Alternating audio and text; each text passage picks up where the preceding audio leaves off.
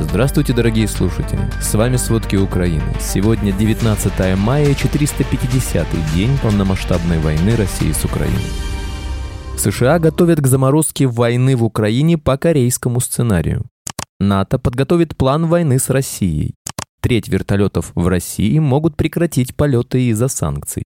В Госдуме предложили давать студентам академ отпуска для участия в войне в Украине. Путину доложили о массовом желании студентов бежать из страны. У нас не получается. В Кремле констатировали провал попыток уговорить россиян рожать детей. Обо всем подробней. Власти США начали склоняться к тому, что война между Россией и Украиной превратится в замороженный конфликт, который может затянуться на десятилетия. По аналогии с ситуацией на Корейском полуострове, пишет политика со ссылкой на источники в Белом доме. По их словам, такой сценарий выглядит все более реалистичным, поскольку ни Москва, ни Киев не собираются признавать поражение. Кроме того, в США допускают, что ожидаемое контрнаступление Украины может не нанести смертельного удара России. Замороженный конфликт предполагает остановку боевых действий без объявления победителя и официального завершения войны. В связи с этим администрация президента Джо Байдена и другие американские ведомства провели предварительные обсуждения того, как может выглядеть временная линия разграничения, которую Украина и Россия согласилась бы не пересекать. Такая была установлена между Северной и Южной Кореей после завершения войны в 1953 году. Мирный договор между этими странами не подписан до сих пор. Одни из участников дискуссии настаивают на том, что Киев должен получить Мариуполе выход к Азовскому морю. Другие считают, что в первую очередь в этом вопросе нужно исходить из обеспечения безопасности Украины.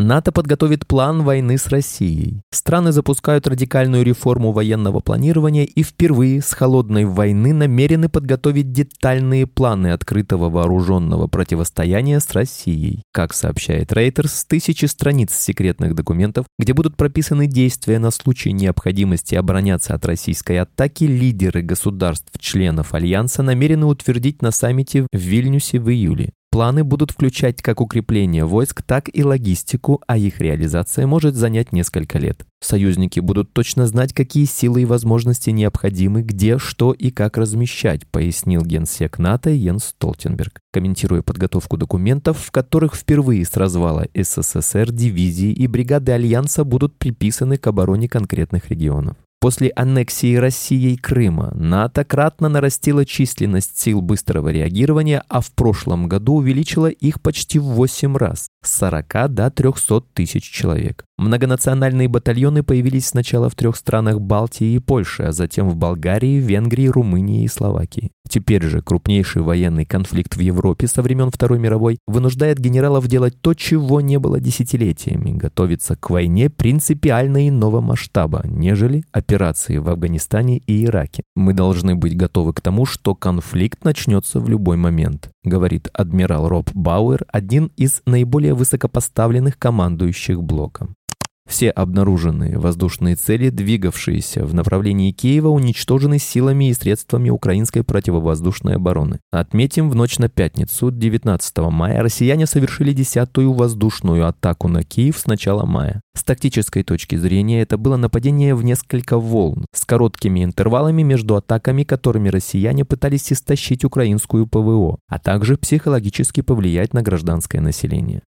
Россия продолжает сосредотачивать основные усилия на Лиманском, Бахмутском, Авдеевском и Марьинском направлениях. За сутки здесь произошло 17 боевых столкновений. Самые тяжелые бои ведутся за Бахмут и Марьинку. Об этом говорится в вечерней сводке Генерального штаба ВСУ. Россияне утверждают, что уже полностью контролируют Бахмут, но это информационный фальстарт. Об этом сообщила заместитель министра обороны Украины Анна Малер. Она отметила, что юго-западную часть города сейчас контролируют вооруженные силы Украины, а бои за Бахмут и на бахмутском направлении продолжаются. Замминистра добавила, что задачей россиян является взять под контроль Маринку и Авдеевку, поэтому они очень жестко воюют и там. Ранее сообщалось, что вооруженные силы Украины провели наступательные действия в западных окрестностях Бахмута, создав плацдарм для дальнейшего контрнаступления. А по данным Института изучения войны, российские войска теряют инициативу на бахмутском направлении.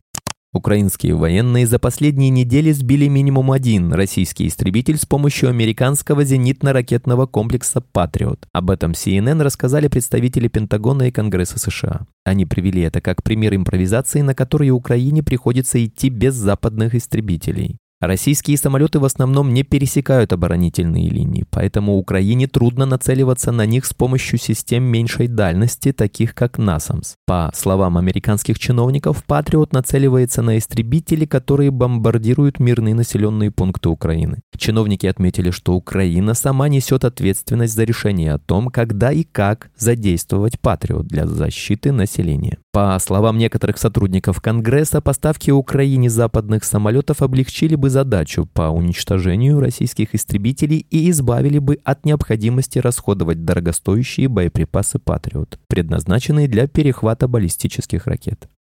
Мэр Львова Андрей Садовый подтвердил, что сегодня утром 19 мая в городе был слышен взрыв. По его предварительной информации, целью атаки шахедами был объект критической инфраструктуры города. Пострадавших нет. Напомним, в ночь на 19 мая россияне атаковали Украину ударными дронами «Шахед-136-131» и крылатыми ракетами «Калибр». Силы ПВО уничтожили три ракеты и 16 беспилотников. Российские войска в ночь на 19 мая атаковали Кривой Рог. Есть попадания по частному промышленному предприятию, там значительные разрушения. Об этом сообщают глава военной администрации Днепропетровской области Сергей Лысак и глава военной администрации города Александр Вилкул. Вилкул уточнил, что по предприятию были четыре попадания. Президент Украины Владимир Зеленский приедет в Хиросиму, Япония, чтобы лично принять участие в саммите Большой Семерки. Об этом со ссылкой на источники пишут сразу несколько западных изданий, в частности Bloomberg, New York Times. По информации Bloomberg, президент прилетит в Японию на военном самолете США после ожидаемой остановки в Саудовской Аравии для участия в саммите Лиги арабских государств. Официальные лица предупредили, что его визит в Японию все еще может быть отменен по соображениям безопасности. Лидеры Большой Семерки в течение трехдневного саммита будут обсуждать войну России против Украины. Ожидается также дискуссия относительно предоставления Украине истребителей F-16 и о возможности мирных переговоров. Поезд, который накануне сошел с рельсов в оккупированном Крыму, заблокировал единственную железнодорожную ветку, ведущую в порт Севастополя, базу российского Черноморского флота. В британской разведке считают, что инцидент мог нарушить доставку грузов и вооружения, таких как крылатые ракеты «Калибр» для Черноморского флота России. Напомним, утром 18 мая в Симферопольском районе Крыма произошел взрыв на железной дороге. В результате с рельсов сошли несколько вагонов с зерном. Российские власти полуострова заявили, что инцидент произошел из-за вмешательства посторонних лиц. В украинской разведке отметили, что россияне перевозили оружие и боеприпасы по железной дороге, на которой произошел взрыв. Великобритания ввела санкции в отношении 86 физических и юридических лиц, связанные с российским энергетическим, металлургическим, оборонным, транспортным и финансовым секторами. Об этом говорится на сайте британского правительства. Ранее премьер-министр Риши Сунак анонсировал также запрет на импорт российских алмазов и металлов, включая алюминий, никель и медь. Под новые британские санкции попали 9 компаний, связанных с российской государственной атомной энергетической компанией «Росатом» и которые производят передовые материалы и технологии, в том числе лазеры. Ограничения введены в отношении пяти финансовых организаций Дома.рф, Металлинвестбанка, Росбанка, Всероссийского банка развития регионов и Тинькофф банка. Ограничения также затронут 24 человека и компании, связанные с транспортными услугами.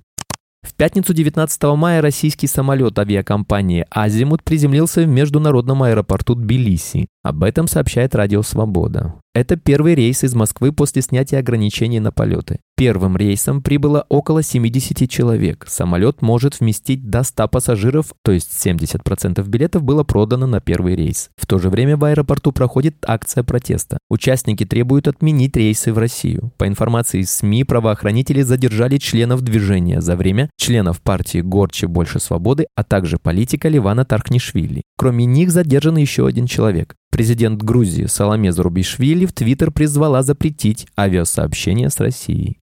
В пятницу 19 мая Австралия объявила о новых финансовых санкциях и запрете на экспорт в Россию. Об этом сообщает CNN. Санкции будут касаться 21 организации, включая дочерние компании государственной энергетической компании «Росатом» и крупнейшие российские нефтяные и золотодобывающие компании. Кроме того, под санкции попали оборонные организации, поддерживающие войну России в Украине, и пять российских банков, а также три человека. Австралия также запретит экспорт всех машин и сопутствующих деталей в Россию и на территории, контролируемые ею. Министр иностранных дел Пенти Вонг заявила, что санкции касаются секторов экономического и стратегического значения для России. Ранее Австралия присоединилась к санкциям против четырех иранских физических лиц и четырех организаций, вовлеченных в производство и поставку беспилотников в Россию.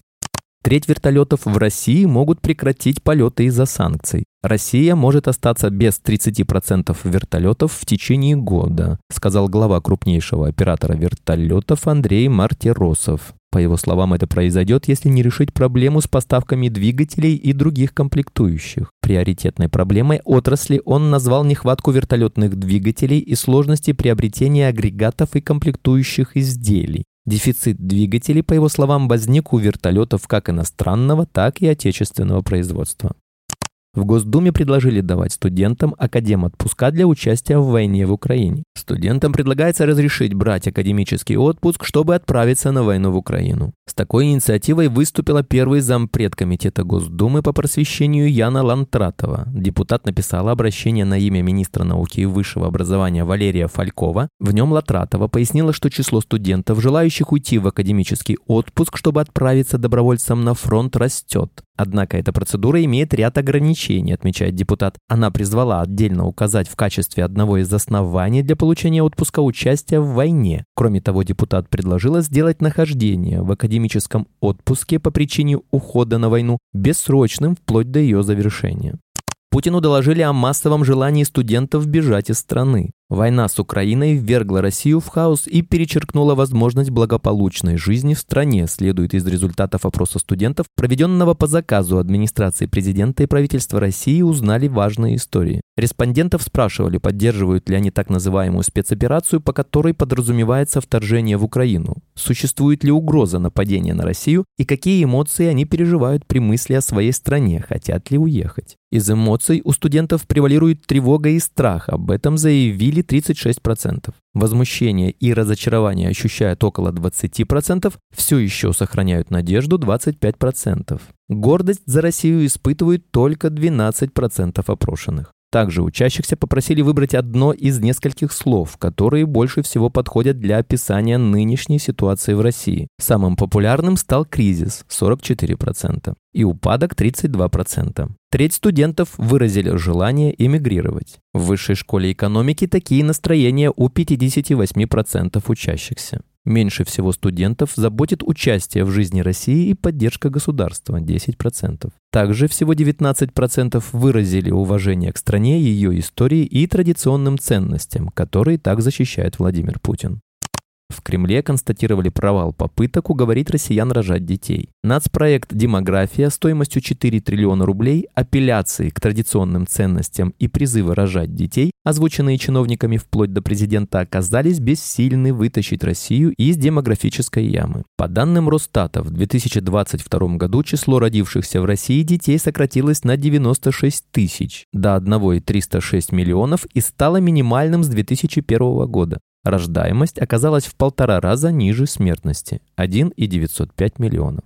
Спасибо, это были все главные новости о войне России с Украиной к середине 19 мая. Помните, правда существует, а мы стараемся сделать ее доступной. Если вам нравится то, что мы делаем, пожалуйста, поделитесь этим подкастом с друзьями в России. Также, если вы хотели бы помочь нам делать материалы еще более качественными, пожалуйста, оставляйте фидбэк. Это очень важно для нас и для распространения правдивой информации. До встречи.